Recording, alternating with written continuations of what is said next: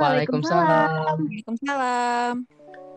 Eh, Assalamualaikum untuk teman-teman pendidikan administrasi perkantoran dan untuk Bapak Hendrik selaku dosen pengampu.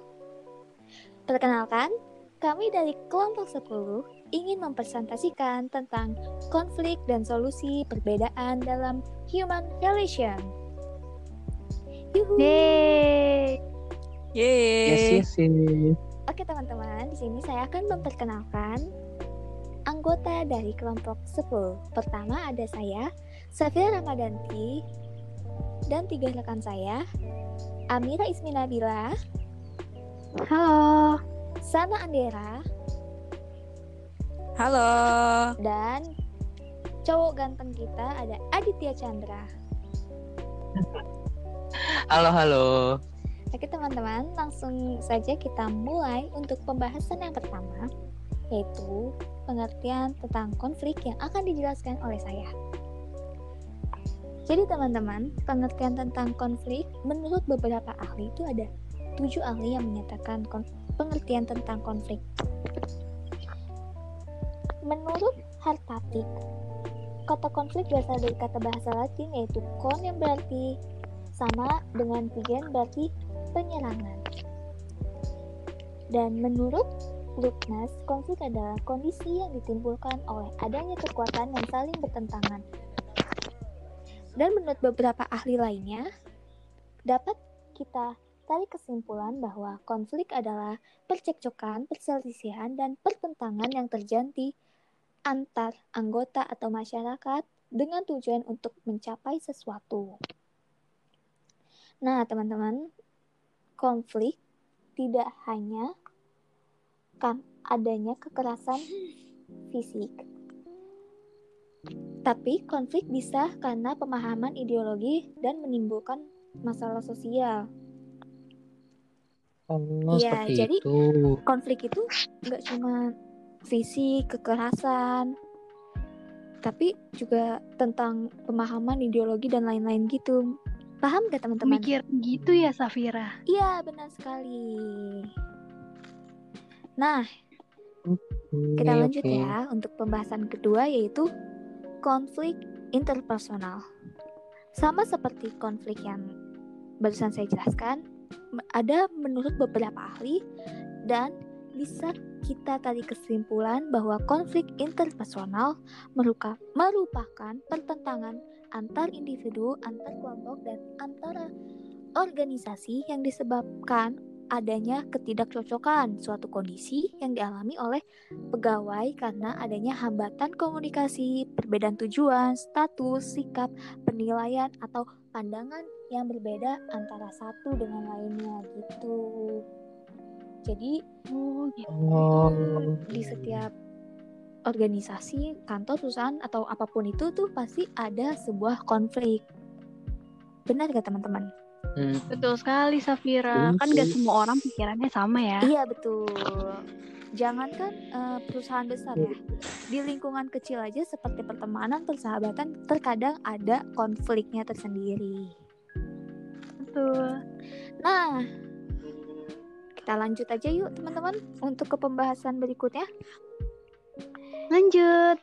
yang akan dijelaskan Oke, oleh lanjut. saudari Amira. Yuhu. Asik. Oke. Selanjutnya ada bagaimana hubungan antara cita-cita dan konflik. Jadi yang pertama-tama kita harus tahu apa itu pengertian cita-cita. Nah, teman-teman di sini udah tahu belum cita-cita itu apa? Cita-cita itu adalah suatu keinginan yang kita ingin kita capai. Betul tidak? Iya, betul sekali. Yang lain gimana? Sana Adit. Aku nggak tahu. Taunya cita-cita itu pekerjaan. Oh. Ya, jadi cita-cita itu adalah suatu impian dan harapan seseorang yang akan dituju di masa depan. Nah, selanjutnya kita akan mengetahui tentang pengertian konflik. Jadi, konflik menurut Pawang diartikan sebagai perjuangan untuk memperoleh hal-hal yang langka seperti nilai, status, kekuasaan, dan sebagainya, dan di mana tujuan mereka berkonflik itu tidak hanya memperoleh keuntungan, tetapi juga untuk menundukkan pesaingnya. Jadi, di antara cita-cita dan konflik terdapat hubungan seperti misalnya di dalam kelas ada yang bercita-cita menjadi ranking satu itu ada dua orang. Nah, dua orang tersebut sama-sama bersaing uh, ingin mendapatkan ranking satu tersebut. Nah, persaingan itu pastinya ada rasa emosi. Nah, dari emosi itu bisa menimbulkan konflik antar orang tersebut.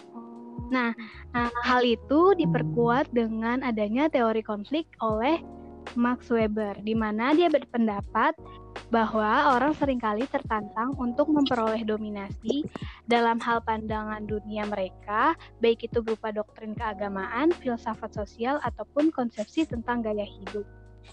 Nah, gagasan dan cita-cita tersebut bukan hanya dipertentangkan, tapi sering dijadikan senjata atau instrumen dalam pertentangan lainnya, misalnya pertentangan politik. Jadi, orang dapat berkelahi untuk memperoleh kekuasaan pada saat yang bersamaan berusaha saling meyakinkan satu sama lain. Hmm, seperti itu ya. ya oh, gitu ya. Lanjut. Gitu gimana nih? Ngerti atau gimana? Ngerti lah pasti kita. Ngerti dong. Oke. Kita lanjut ya. Iya. Bahasan ya. selanjutnya adalah apa saja sih tipe-tipe dari konflik? Nah, di sini kita akan membahas dua tipe konflik menurut dua ahli. Maaf, maksudnya dua apa ya? Tipe konflik menurut dua ahli. Hmm. Maaf belibet saya grogi. Gak apa-apa kan ada saya. Oke, yang pertama. Oke, yang pertama itu menurut ahli Fisher. Nah, dia menyebutkan bahwa tipe-tipe konflik ada tiga, empat macam. Yang pertama adalah tanpa konflik. Jadi, setiap kelompok atau masyarakat yang hidup damai itu lebih baik.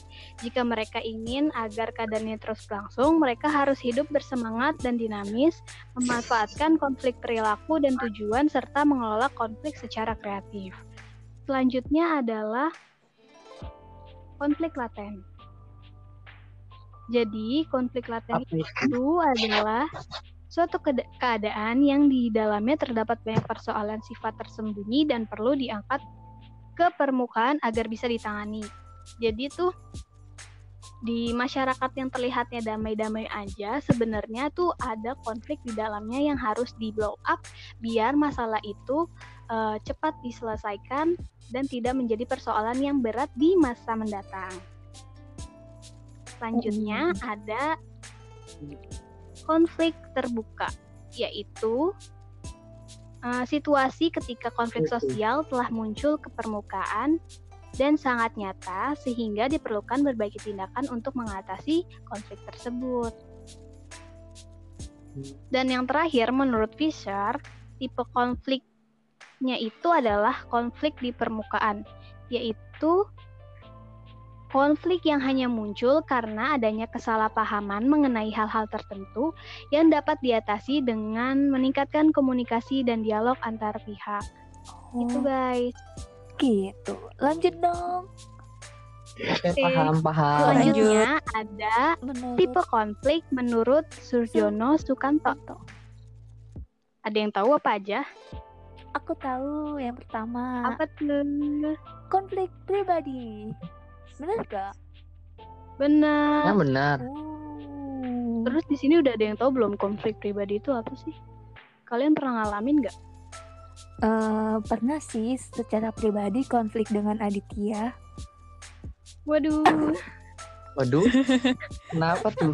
tidak tidak bisa Biar kita santai okay, jadi, Konflik oh. pribadi merupakan pertentangan kepentingan antar pribadi.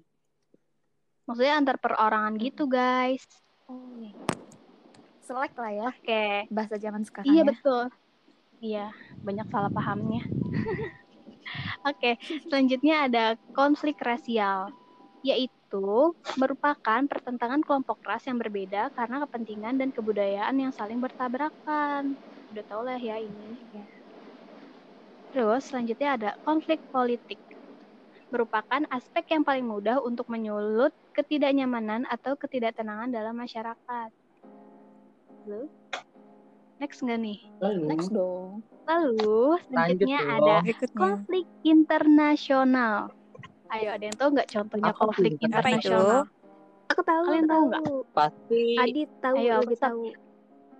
Iya, nih? pasti melibatkan antar negara. Iya, Iya Salah betul, Bang? betul. Ya dia pinter Betul. banget. betul kan Ini. internasional. Ada yang tahu contohnya? Oh iya. Aku aku Apa Safira? Korea Selatan dan Korea Utara. Wah, betul. Oke. Oke. Next ya. Next. Selanjutnya ada Oh iya. konflik antar kelompok. Nah, konflik Kelompok. iya, konflik ini terjadi karena adanya persaingan dalam mendapatkan mata pencara- pencarian hidup yang sama atau karena pemaksaan unsur-unsur budaya asing. Gitu, guys. Hmm. Masih banyak banget loh, kalian nggak bosen kan? Enggak dong. Kan untuk Astagfirullah. pemahaman kita, pembelajaran kita. Jadi Iya nggak bosan. Semangat, semangat. Oke, selanjutnya ada konflik fungsional.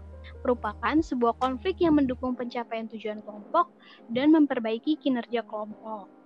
Lalu ada ininya nih apa namanya? Eh, Apa tuh? lawannya yaitu ada konflik disfungsional. Merupakan konflik yang merintangi pencapaian dari tujuan kelompok. Nah, jadi tujuan Hmm. kelompoknya itu susah tercapai karena banyak rintangan gitu, guys. Oh, banyak hambatan. Oke. Iya betul. Nah selanjutnya Hmm. ini yang umum banget nih konflik vertikal. Kalian tahu nggak? Apa tuh vertikal? Iya biasanya tuh konflik yang terjadi antara kedudukan yang berbeda. Misalnya antara karyawan dengan eh, apa namanya Atasan. atasannya. Ya betul. Lanjut. Lawan dari konflik vertikal adalah konflik horizontal, yang merupakan konflik yang terjadi antara mereka yang memiliki kedudukan yang sama atau setingkat dalam organisasi. Hmm, yang bisa kasih contoh? Antar karyawan. Ya, betul. Coba Adit. Ini Ayo Adit, antar apa ya? Antar pegawai. siswa atau pelajar bisa nggak? Iya, betul bisa. Oh. Oke, yang Oke. terakhir ada konflik peran, yaitu merupakan konflik yang terjadi karena seorang mengemban lebih dari satu peran yang saling bertentangan. Itu guys, jadi dia perannya banyak. Wow. Hmm. Repot ya. Banyak ya. Ya oke, segitu dulu penjelasan dari aku. Nah, selanjutnya akan dilanjutkan oleh siapa Cowok ya? ganteng. Waduh, Wah. uh, Aziz. Biar pada Siapa semangat tuh? puasanya. semangat dong. Dikit lagi lebaran. Yeay. Silakan Yeay, Kenal lagi. Adit. Oke oke teman-teman. Selanjutnya saya akan menjelaskan mengenai pemahaman dan perbedaan konflik. Nah, konflik ini sering terjadi karena orang biasanya merasa bahwa dia sudah mengkomunikas mengkomunikasikan segala hal dengan baik, padahal kenyataannya tidak sama sekali. Komunikasi menjadi semakin syarat dengan persoalan pada saat diikuti dengan beberapa faktor yang menghambat terjalinnya komunikasi dengan baik. Contohnya apa aja tuh? seperti gender, budaya, usia, status, dan lingkungan. Disadari atau tidak, manusia sering berkomunikasi dengan dasar persepsi yang tidak lengkap informasi dan pengalaman pribadinya, yang pada akhirnya hanya akan melahirkan stereotip dan mengambil keputusan dari pengalaman interaksi sebelumnya. Nah, lebih disayangkan lagi, kita sering nih mengambil keputusan dalam menyelesaikan konflik ini tanpa adanya pemahaman yang mendalam sehingga eh, apa ya putusan yang diambil tuh juga kesannya terburu-buru Wih. gitu loh Iya bener banget ya, apalagi kalau ngambil keputusan pas lagi berapi-apinya. Gak baik Nggak itu. Itu tidak baik ya teman-teman Iya. Jangan pernah dicontoh. betul sekali oke selanjutnya saya akan ini nih ngasih tahu kalian jadi menurut Kartono ia menyatakan bahwa sumber atau sebab konflik dalam organisasi dan manajemen dibagi ke dalam tiga kategori pokok Yang pertama faktor komunikasi, yaitu faktor yang disebabkan oleh besarnya perusahaan atau organisasi yang secara implisit membawa kesulitan komunikasi sehingga dapat menimbulkan konflik. Lalu yang kedua ialah faktor struktur organisasi. Nah, kalau menurut faktor ini, konflik banyak terjadi di perusahaan dan lembaga-lembaga yang besar dalam struktur organisasi yang luas, kayak gitu. Dan yang ke faktor ketiga, menurut si tadi siapa tuh namanya tuh, ingat nggak? Ah, Kartono. Nah, betul. Faktor terakhir yang dia ber di apa yang dia ituin Kemukakan yaitu katakan. faktor, dikemukakan. faktor tingkah laku pribadi. Hmm. Nah, jika struktur organisasi merupakan suatu variabel yang bisa dikontrol, maka tingkah laku pribadi itu tidak mudah atau bahkan tidak bisa dikontrol sama sekali. Kenapa tuh Kayak gitu maksudnya. bisa dikontrol? Karena kan pribadi itu kan manusia ya, manusia itu kan tidak bisa mu- tidak mudah ditebak kayak gitu Oh, loh. gitu. Ya, Itu secara singkatnya aja nih. Oke, lanjut. Oke, lanjut selanjutnya itu saya akan menjelaskan ada aspek-aspek konflik interpersonal menurut siapa nih namanya orang bule? Menurut William. James, James, Gary Howard, dan Heather. Susah banget namanya ya. Iya nih nih. Diambil dalam jurnal Robot tahun 2015. Waduh, robot. Bukan lagi aja. Maaf. Jadi eh, rangkaian orang tersebut mengungkapkan bahwa aspek-aspek konflik interpersonal terdiri dari lima indikator. Di antaranya tekanan kerja, banyaknya tuntutan tugas, kurang apa ini? Kurangnya kebersamaan keluarga, sibuk dengan pekerjaan, dan yang kelima yaitu konflik komitmen dan tanggung jawab terhadap pekerjaan. Jadi jelas ya, eh, indikator konflik interpersonal ada lima, yaitu tekanan kerja, banyaknya tuntunan eh tuntutan tugas, kurangnya kebersamaan keluarga, sibuk dengan pekerjaan, dan konflik komitmen serta tanggung jawab terhadap pekerjaan. Wah ternyata pembahasan saya masih lanjut teman-teman. Wih, kita tetap Gak apa-apa setia Dit, lanjutin terus. Oke oke. Jadi eh, dalam organisasi yang sedang mengalami konflik dalam aktivitasnya, ternyata eh, menunjukkan ciri-ciri supaya orang lain tuh tahu loh kalau di suatu organisasi organisasi ini ad- lagi terjadi konflik teman-teman. Oh, jadi Oh. bisa kelihatan gitu ya kalau lagi ada konflik ya, Dit. Iya jelas.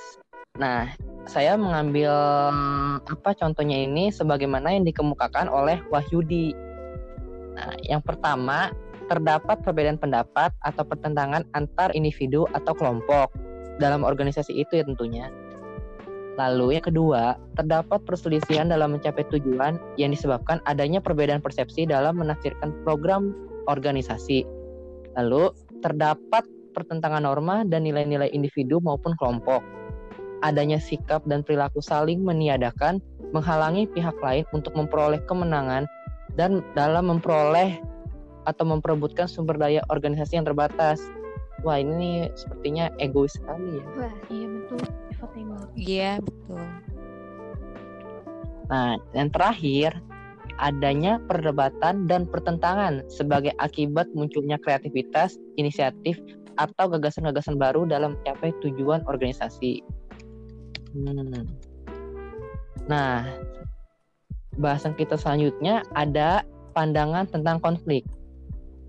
Jadi, menurut Robbins, terdapat tiga pandangan tentang konflik, yaitu yang pertama pandangan tradisional atau traditional view. Nah, apa sih pandangan tradisional ini? Jadi, menurut pandangan tradisional, sesuatu konflik itu adalah hal yang buruk. Konflik dipandang negatif, sama saja dengan kekerasan, merusak, atau hal-hal ne- yang negatif lainnya. Konflik adalah hal yang haram dan harus dihindarkan.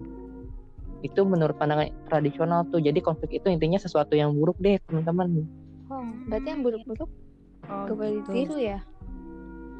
Nah, iya harus dihindari kalau menurut pandangan ini. Hmm, Kalau pandangan kamu masih kuno, ya kamu kayak gitu, Safira. Oh, Hmm, tidak boleh seperti itu jadinya. Kita tidak boleh tradisional. Oke, next. Oke, selanjutnya ada pandangan hubungan kemanusiaan atau human relation view. Apa sih human relation view ini? Jadi, menurut perspektif atau pandangan ini eh, menekankan bahwa ada perbedaan dalam diri anggota kelompok yang mana perbedaan pendapat akan tumbuh secara alamiah, nggak dibuat-buat ya maksudnya. Nah, perbedaan tersebut bisa berakibat pada perbedaan persepsi sistem nilai dan cara pendekatan melihat sesuatu. Perbedaan pendapat merupakan suatu hal yang alamiah, maka konflik tidak dapat dikatakan baik atau buruk. Nah, jadi beda nih kalau tadi tradisional konflik itu dikatakan sesuatu hal yang buruk, Hmm. tapi kalau menurut pandangan ini eh, konflik ini tidak bisa dikatakan baik, namun tidak juga dikatakan buruk. Iya. Jadi bisa Tapi- dikatakan itu ya normal. Apa tuh? Normal Nah, ya betul. Betul sekali 100. Ih, Ya, jadi konflik adalah hal yang normal, hal wajar, dan biasa terjadi di dalam kelompok atau organisasi mana pun. Jadi konflik harus diterima sebagaimana apa adanya, karena konflik pun sebenarnya ada sisi baiknya. Asik. hmm, betul sekali. Nah, yang terakhir, yang ketiga yaitu pandangan penginteraksi atau interactionist view. Apa tuh interactionist view? Apa tuh? Susah kata-katanya nggak tahu. Ah, ya. Susah ya, susah susah. Oke, jadi pandangan penginteraksi malah mendorong, widih, mendorong atau apa ya? Setuju kali ya, ma- adanya konflik atas dasar bahwa harmonisasi, kedamaian, ketenangan dan kerjasama malah cenderung menciptakan keadaan yang statis, apatis dan tidak tanggap terhadap perubahan dan inovasi. Maka dari itu, untuk menghidupkan kelompok, kritis diri serta kreativitas itu harus ada konflik dulu gitu. Nah, jadi pandangan ini malah ini ya, malah mendorong konflik itu terjadi kalau menurut pandangan ini. Iya betul juga sih. Bener Karena kan ya? dari dari konflik juga kita bisa menjadi lebih solid, bisa menjadi lebih belajar dari kesalahan. Betul betul. Nah, betul. Itu tuh poin intinya. Oke, lanjut ya. Lanjut. Konflik bersifat fungsional bila konflik itu membuahkan kebaikan-kebaikan bagi organisasi, mendukung tujuan dan meningkatkan kinerja organisasi. Nah, menurut Wiyon, Wijono apa Wiyono nih? Menurut Wijono deh, bila upaya penanganan dan pengelolaan konflik dilakukan secara efektif dan efisien, maka dampak positif akan muncul melalui perilaku yang ditampakkan oleh karyawan sebagai sumber daya manusia potensial. Itu Hmm. Lalu itu lanjut. eh, itu untuk konflik yang bersifat fungsional ya teman-teman. Ada Oh. lagi yang keduanya itu atau selanjutnya ada konflik yang bersifat disfungsional. Nah, konflik disfungsional ini mm, bila menghal maksudnya itu bila konflik ini menghalangi tujuan dan kinerja organisasi atau mengakibatkan kerugian bagi organisasi. Nah, dampak negatif konflik menurut Wijono sesungguhnya disebabkan oleh kurang efektif dalam pengelolaannya, yaitu adanya kecenderungan untuk membiarkan konflik tumbuh subur dan menghindari terjadinya konflik. Seperti itu. Lalu Hmm, jadi selanjutnya. itu Iya, kayak gitu. gitu ya. Iya, begitu. Gitu, Amira. Oke. Ayo lanjut. ada lagi nih. Saya akan masuk ke tahapan eh bukan tahapan materi selanjutnya yaitu perbedaan konflik positif serta kekuatan konflik. Jadi menurut ada ahli nih, menurut ahlinya itu bernama Robbins. Dia mengungkapkan bahwa ada lima tahapan terjadinya konflik, yaitu tahap satu ialah tahap oposisi atau hasil ketidakcocokan potensial. Lalu yang kedua adalah tahap kognisi dan personalisasi. Dan yang ketiga ada tahap maksud. Tahap keempat ada perilaku dan tah dan tahap terakhir atau yang kelima adalah hasil. Nah, hasil dari keberadaan suatu konflik itu adalah kinerja tim yang meningkat atau kinerjanya malah menurun. Ada dua kemungkinan nih teman-teman. Oh, Nah, dua kemungkinan. men- munculnya konflik dalam organisasi ternyata dan ternyata malah memiliki dampak pada organisasi tersebut baik yang bersifat positif maupun negatif. Nah, menurut Wijono, Widi Wijono lagi nih teman-teman. Bila upaya penanganan dan pengelolaan konflik karyawan dilakukan secara efisien, maka dampak positif akan muncul melalui perilaku yang ditampakkan oleh karyawan sebagai sumber daya manusia potensial seperti meningkatnya ketertiban dan kedisiplinan, meningkatnya hubungan kerjasama yang produktif, meningkatnya motivasi kerja, nah, terus eh, banyaknya karyawan yang dapat mengembangkan karirnya sesuai dengan potensi kayak gitu. Sedangkan konflik itu yang ini ya, kalau konflik dikelola dengan baik dalam suatu orga- organisasi. Nah, selanjutnya ada konflik yang tidak terselesaikan, itu apa sih dampaknya? Dampaknya adalah eh, konflik konflik itu dapat merusak lingkungan kerja sekaligus orang-orang di dalamnya. Oleh karena itu konflik harus mendapatkan perhatian teman-teman sehingga bisa dikatakan juga kalau keberadaan konflik ini penting. Akan tetapi yang lebih penting lagi kemudian yaitu respon atau maksud penanganan konflik yang merupakan tahap ketiga dari tahapan terj- terjadinya konflik. Yang tadi saya sebutin ada lima itu. Oh iya. Iya. maksudnya maksud dari respon di sini yaitu keputusan-keputusan untuk bertindak dalam suatu cara tertentu dalam suatu bagian konflik. Sebuah konflik akan meningkatkan produktivitas dan efektivitas organisasi apabila dikelola dengan benar. Namun konflik tersebut apabila tidak dikelola dengan benar, maka keberadaannya justru membahayakan efektivitas organisasi dan bahkan bisa menyebabkan kehancuran. Bahaya tuh teman-teman kalau tidak Bahaya dikelola. banget ya. Iya. Hmm. Parah. Iya, ya. Nah, ternyata udah lama nih teman saya ngomongnya. Gak apa-apa aku nyaman sama suara kamu Adit. Iya, jadi nggak berasa ya. Iya, selanjutnya kayaknya ganti orang lebih enak kali ya. Oh iya benar kali takutnya pada bosen kali ya sama suara Hmm. Aditya Chandra. Kita ganti aja kali ya. Biar lebih fresh, kita ganti untuk pembahasan selanjutnya ke saudari Sana. Untuk saudari Sana, silakan. Oke. Yeay, sana. Oke, next. Kan kita udah ngebahas nih tentang konflik intrapersonalnya. Nah, sekarang kita bakal ngomongin tentang solusi. Gimana sih cara nanganin konflik interpersonal ini? Iya benar-benar. Jadi, setelah kita udah udah ngedengerin teman-teman tentang ngejelasin tentang konfliknya itu, maka solusinya untuk mengatasi konflik interpersonal ini adalah dengan berperilaku asertif. Apa tuh? Jadi, Perilaku menurut asertif. para ahli, ya, perilaku aser- asertif menurut Alberti dan Emmons merupakan perilaku menegaskan diri yang positif yang mengusulkan kepuasan hidup pribadi dan meningkatkan kualitas hubungan dengan orang lain. Sedangkan menurut Jakub Boski dan Langgi mendefinisikan perilaku asertif sebagai perilaku yang dapat membela kepentingan pribadi, mengekspresikan perasaan dan pikiran baik positif maupun negatif secara jujur dan langsung tanpa mengurangi hak-hak atau kepentingan orang lain. Nah, Hmm, tapi ya, tapi ini teman-teman, nggak semua tidak semua orang itu bisa bertindak secara asertif. Jadi teman-teman yang pingin mencoba untuk bertindak asertif ini ada pelat ada latihannya ini. Apa tuh pelatihannya? Apa tuh? Oke. Pertama-tama kita harus nyari konselor buat ngebimbing kita dalam latihan. Kalau udah dapat nih ya konselornya, kita mulai ikuti Mhm. langkah-langkah menurut para ahli sebagai berikut. Apa yang aja per- tuh? Yang pertama, rasional strategi.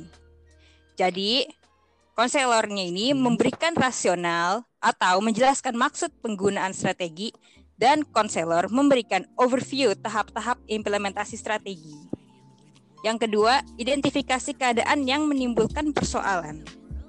Konselor meminta kepada konseli kita yang lagi belajar ini menceritakan Iya. secara terbuka permasalahan yang dihadapi dan sesuatu yang dilakukan atau dipikirkan pada saat permasalahan timbul. Jadi, kalau kita ada masalahnya ini, kita itu jangan ragu buat konselornya kita, biar kita tuh udah merasa lega gitu tentang masalahnya. Dan sem- konselor itu punya solusi agar kita bisa mengikuti latihan secara baik dan benar. Oke, teman-teman? Oh jadi harus diceritain semua ya, jangan ada yang ditutup-tutupin biar cepat clear. Iya, gak apa-apa. Ungkapin aja, Hmm. tenang. Oke, kita lanjut. Yuhu. Lanjut tahap berikutnya. Lanjut. Oke, masih lanjut ada. sana. Yo. Lanjut, lanjut. Semangat dong. Oke, yang ketiga, membedakan perilaku asertif dan tidak asertif. Jadi konselor Maksudnya dan konseli membedakan perilaku asertif dan perilaku tidak asertif serta menentukan perubahan perilaku yang diharapkan. Yang keempat, bermain peran. Jadi, memberikan umpan balik serta pemberi model perilaku yang lebih baik. Yang pertama, konseli bermain peran sesuai dengan permasalahan dihadapi. Lalu, konselor memberikan umpan balik secara verbal. Kemudian tuh pemberian model perilaku yang lebih baik dan pemberian penguatan positif dan penghargaan. Yang kelima, melaksanakan latihan dan praktik. Konseli mendemonstrasikan perilaku yang asertif sesuai dengan target perilaku yang diharapkan. Dan yang keenam, mengulang latihan. Konseli mengulang latihan kembali tanpa bantuan pembimbing. Yang ketujuh, tugas rumah dan tindak lanjut. Konselor membeli tugas rumah pada konseli dan meminta konseli mempraktikkan perilaku yang diharapkan dan memeriksa perilaku target apakah sudah dilakukan dalam kehidupan sehari-hari. Dan yang terakhir, terminasi. Konselor menghentikan program bantuan. Selesai. Selamat mencoba teman-teman. Semoga membantu. Oh, sudah. Iya. Ya ampun gak berasa. Tidak ya. Berasa, berasa. berasa ya teman-teman sudah setengah jam lebih. Hmm. Karena pembicaraan kita kali ini tuh sangat bermanfaat ya buat kita. Benar gak sih Hmm. pembelajaran? betul. Bener banget relate tahu. sama kehidupan. Karena Iya, konflik itu kan selalu ada dalam kehidupan. iya benar. Jelas hal yang relate Betul. dong. Betul sekali. Tuh. Mungkin di antara kita ada yang baru mengalami konflik kali ya. Mungkin, Gitu ya. mungkin, Mungkin. saja. Semoga dia Mungkin. bisa mengatasi konfliknya. Semoga ya. diperlancar Amin. urusannya. Amin. Amin. Amin. Nah, udah Amin. sampai di ujung akhir acara nih teman-teman. Wow, sedih. Eh, terima kasih Jangan yang sudah sedih. mendengarkan podcast kita kali ini. Semoga bermanfaat. Semoga kita mendapatkan ilmu yang lebih banyak lagi Amin. dan semoga kita selalu Amin. sehat.